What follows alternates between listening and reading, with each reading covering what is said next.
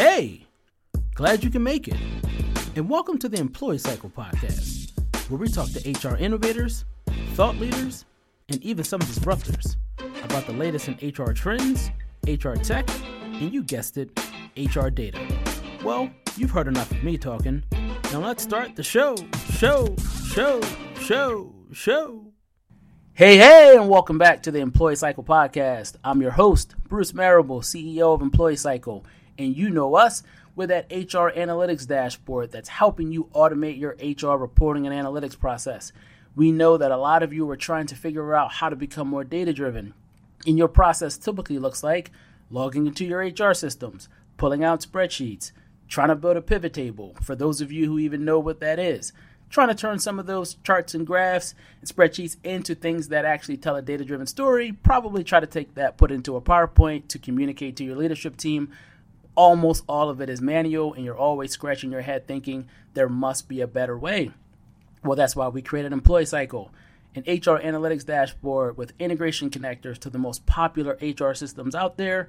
So within 20 minutes of creating your first account, you can pull your data from your HR systems, automatically turn it into out-of-the-box HR dashboards and reports, and be able to turn that and export it into out-of-the-box PowerPoint presentations.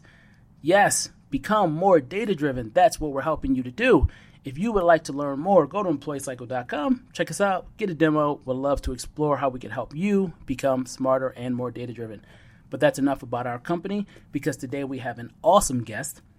So please help me welcome to the show, Paaras Parker. She's the CHRO at Paycor, and today we're discussing how HR can reduce employee burnout. Paaras, welcome to the podcast. Woo! Paaras! That's a lot of P's. That's a whole lot of P's. Paaras, Parker, Paycor, podcast. A lot of P's. We're going to talk people, right? We're going to add another P. And we're talking people. That's right. All of the P's. The 5 P's. That's what we should have titled this. But Paaras, before we get started into this really interesting and important and timely topic, we have to kick off the show the best way we know how, and that's by asking you, how did you end up in the wonderful world of HR? Yeah, you know, it's such a, I love getting this question because I did not start in HR and I didn't grow up in HR.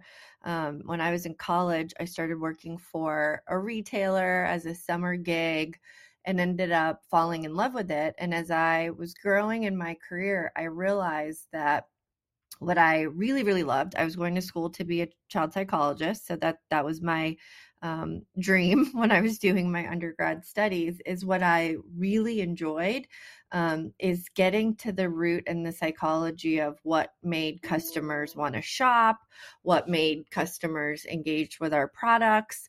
And over time, it quickly grew into a passion for figuring out what made people happy. So what made team members happy, what made them motivated to come to work, what made them excited to do their jobs.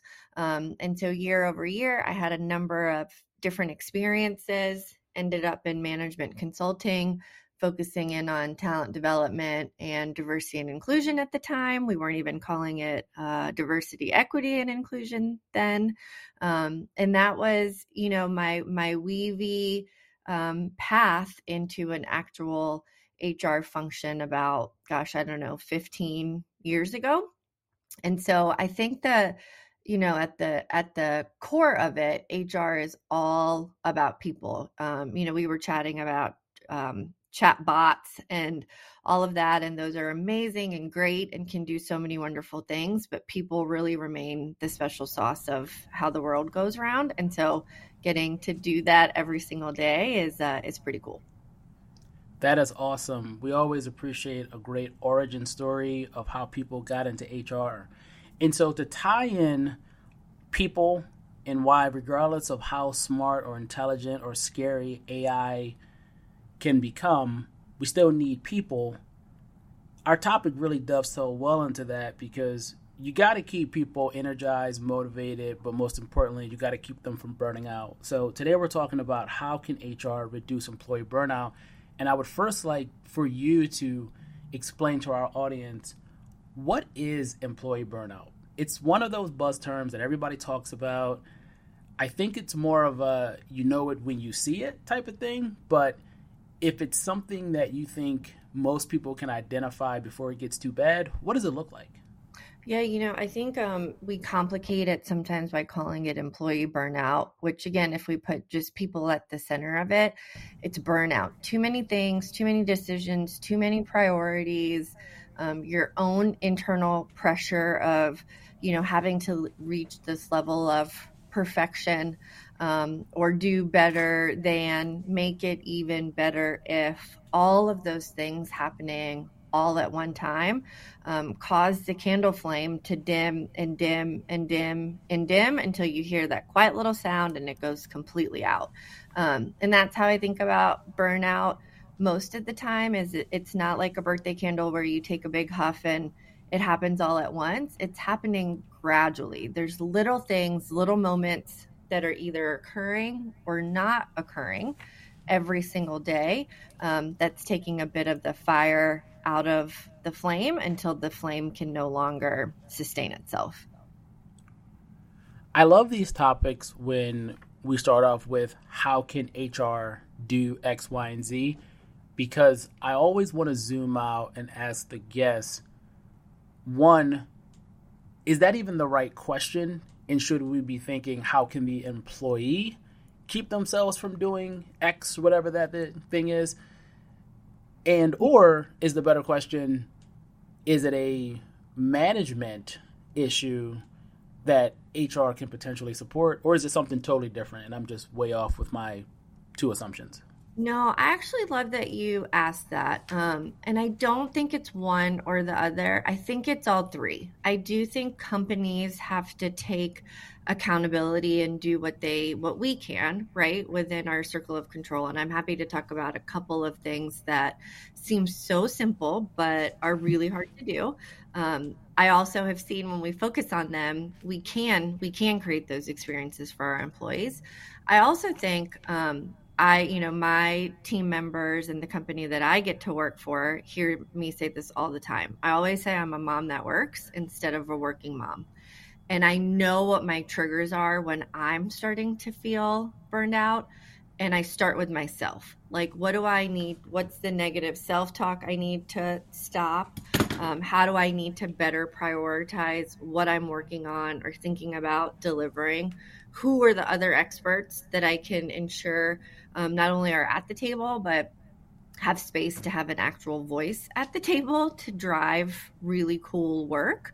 And then also, how do I think about the role that I play at home, at work, for myself, for my friends, and for my family, and create that internal balance that no matter how great my boss or my employer is, they'll never be able to do for me, right? I have to do it for myself. So I think the question that you're asking is 100% the right one. But I think we can do it best when we figure out ways to work at it together versus saying, not it, it's my company's to figure out. Or not me, my manager needs to help me. Or not me, the employee needs to figure it out on, by themselves. When all the stakeholders come to the table together, I think that's where we can create a sustainable change or create sustainable behaviors that help avoid the ultimate burnout. You mentioned two things just now that I think are super interesting. One about circle of control and the other, which I'm going to frame as identity. You mentioned the difference between being a mom who works versus a working mom. I think I got that right. If so, how do you think that plays into helping you manage burnout, and for other people that may not have kids, how do they identify the difference between how they can look at the framing of their identity to make sure that they're also practicing self-care or whatever is the potential salve to minimize this burnout? Yeah, it's for me, it's declaring your center. I didn't become a mom until, it's been about 12 years now. But before I was a parent, I was a daughter.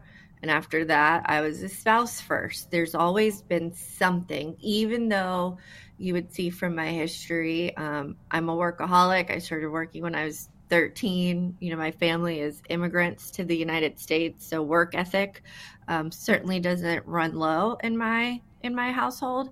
But I think the reason also that I enjoy work and I actually love work is I do have a greater sense or purpose in my life. And so for me, being able to articulate, I'm a mom that works, centers the part that's most important to me in this stage of life, which is being a mom. And so when I have days that are really hard or lots of priorities that are conflicting, being able to center in something that I really value and have that be what leads my ship makes it a little bit easier to place all of the other puzzle pieces and to prioritize all of the other things to ensure that whoever it is gets the best of me that I have to offer in that moment. So whether it's in doing this session with you, turning around this evening, driving my daughter to dance, answering emails later on at night, staying centered really helps me focus on what's important at that moment. And also to ensure that I'm really showing up as my best self so I can empower, engage, influence, build up the person that I get the opportunity to spend those moments with. That's awesome. And I really appreciate that. And in regards to circle of control, does that cover any of the things you just mentioned, or that's something totally different? No, I think it's all encompassing. So, you know, people ask all the time, like, how can you fix burnout for someone else? And I think this is the opportunity to take to say, I can't fix burnout for you, and you can't fix burnout for me. However, we can find common ground, whether it's in solidarity, just the feeling of I'm not the only person that's feeling overwhelmed. As companies and leaders, you know, think about how often have you stopped people on your team and say, hey, talk to me about your top 5 priorities. I will guarantee you that no matter how connected you are, you probably have folks on your team that are working on things that are less important than other ones. And they're not doing it because they don't want to work on the right stuff. Everybody's just moving so fast and trying to accomplish so much. So while we can't fix it alone, having the dialogue on what's on your plate, how are you prioritizing your work, which outcomes do you think are the most important, why, how can I help you reshuffle the deck? Are there other people that can be pulled in? I know you feel like you have to get this done next week, but guess what? You don't. We've got a little extra time. Those conversations take minutes, but I think they can take hours and days off of the stress sometimes that people feel. And it's that kind of stress and anxiousness that, if not dealt with over time, creates burnout. And so that's what I mean by circle of control. For companies, it's getting really tight on what's our vision? What's our mission? What are our priorities? What are the things that we're going to go after? But how do we also articulate and declare the things that we aren't going to go after so that we can help and enable people to prioritize and make some of those decisions on their own? I like that last part specifically because even I found that when talking to the team, it's equally, if not more important to tell the team what we're not going to do, what we're not going to build, who we're not going to sell to, sometimes even more so than what we are going to build and what we're going to do, because it gives those guardrails of focus and people aren't scrambling and burning out, as you mentioned. So I find that typically when it comes to all HR initiatives, it's typically 3 steps. It's identify the problem, understand what is the problem, come up with a plan and execute, and then analyze to see if that worked. If you agree with those 3 buckets, and there's multiple layers within all of those buckets, then to make this as actionable as possible for any HR or people leader out there listening, how would they do the first step in regards to identifying burnout across their workforce? Yeah, you know, one is I hate saying the word that I'm about to say, which is don't. So let me try to rephrase that. Make sure that you are collecting the right data from the right variety of folks versus accidentally making an assumption because one loud voice or one key stakeholder shared something. So do you really understand your data? Do you understand your employee population? Do you have a concise way to even know what people are talking about when they're saying burned out, right? So are you using similar definitions that when you're solving for something, you're actually solving for the right thing? I do have kids, and I think kids are so good at this. They will why you until you're blue in the face. Are you whying the problem that you think you're having? Do you have alignment on what the solve for is? People will hear me say that in meetings all the time, like, hey, remind me, what are we solving for? And so many times it's quiet because it's like, ooh, I'm not sure that we know. So get crystal clear on what are you solving for? And it's okay if you don't know, but instead of just solving for something, take that time to get crisp on what you're trying to solve for so that you can own it and you can say, hey, we heard X. Because we heard X, we are going to explore Y. And because we explore Y, we think this is the outcome it's going to create. And so that's what we're going to go after. And we're going to check in along the way if we're realizing we're solving for the wrong problem or we're actually not getting the outcomes that we want. We're going to take a different approach. I think sometimes there's so much pressure on like, say something and do exactly that thing.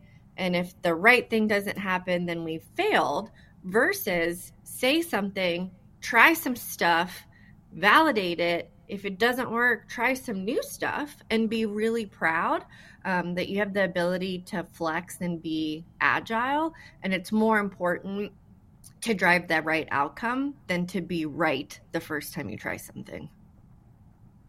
So you actually covered all three steps for me at the same time, which was way better than I could have said any of that. And so I'll just dig into one or two of the points you just said. Try some stuff. We find that a lot of HR leaders have a hard time just trying some stuff because too many companies almost feel like too many companies treat HR like the government, where we have to have this big consensus up front and it just has to work. And if it doesn't work, it's like, well, HR, you said you were going to do this thing and it didn't work, versus HR having the ability to come up with a bunch of assumptions to try to validate, more like marketing, where it's, oh, we're going to do this test or we're going to do this test. But typically we find HR typically trying to do these big company-wide things, and then if it doesn't work, then HR, they're holding the bag, and there's a lot of issues and complaints about, oh, HR didn't do this or that. So when it comes to try some stuff, what do you mean by that, and how do you think HR can get better at just trying some stuff and seeing what works? Yeah, I think there's a couple things. I'm going to bring a bit of banking into it. Earlier in my days, I spent some time banking. And the basis of banking is like sense of security, sense of peace, right, with your money and your finances. And there's a very fundamental concept of deposits and withdrawals. And I think HR professionals and business professionals in general have to invest the time in the deposits.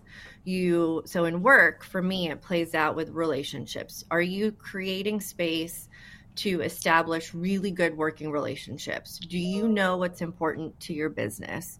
Do you know what are the things that frustrate or create tension for your colleagues? And are you showing that you're not at the table to sit at the top of it, to hold the guidebook that says, yes, you can do this, no, you can't do that, but you're actually at the table as a partner. So help me understand the problems that you're trying to solve. Let me share some of my perspectives and then be a part of those solutions. So I think HR professionals really have to get out from behind the policy books, which I've seen us do year over year, is just accelerate how we strategically support a business and show up as a true partner so that when you do make the declaration, you can connect all the pieces together. I know, Bruce, you are trying to solve X for your function. Here's my understanding of what's worked and what hasn't. Here's some ideas I have about how you can leverage your people, leverage some of our people outcomes that we want to drive to achieve those results. Are you game to trying this one thing for a couple weeks? Let's see how it goes and come back and talk about it. Now, Bruce is part of the solution versus, hey, Bruce, go fill out this form and have this quick check-in and let me know how it goes. We're helping everybody connect the dots along the way. That is awesome. Paaras, I can talk to you all day about this because one, it's just so easy to talk to you, but two, this is such a big and important topic so many people are trying to figure out. But I want to ask you one last question. We've talked about a lot here. We've covered a lot. But if there was one thing that you hope that our audience remembers from this podcast, if they didn't remember anything else, but just this one thing, what would you want them to leave this podcast remembering? I think remember the power of you. So whoever you are, whether you're an HR professional, whether you're a CEO, whether you're an individual contributor, you have the power to make a difference in your organization. And as much as you picked the organization picked you. So if you are struggling, ask for help. If you have something awesome to celebrate that no one's noticed, help them notice it. Take your own, take control of your own destiny to some degree, but also invite people in to support you, to celebrate with you, to help you along the way. You're not in it alone, and you have a ton of personal power that you bring into every single day. Paaras, thank you so much for being such an awesome podcast guest. We really appreciate you dropping all your gems of wisdom on our audience and sharing all your best practices and experience in this topic. So thank you so much. Woo! Go Paaras! Thank you for having me. This was so fun. Awesome. So Paaras, how can people find you and Paycor online? Yeah, Paycor and myself, please check us out on LinkedIn. We're constantly sharing articles. I love that you started off the podcast with data. We have tons of data that we love to share to help you build winning teams through empowering your leaders. So check us out on LinkedIn. Check us out on Instagram. You can find me, all the P's, Paaras Parker, on LinkedIn or on Instagram. So happy to connect. Paaras Parker, Paycor podcast. Talking about people. There we go. All the P's. Doing it all. So for everyone out there listening to the podcast, if you enjoyed it as much as Paaras and I did making it, please leave us a 5-star rating.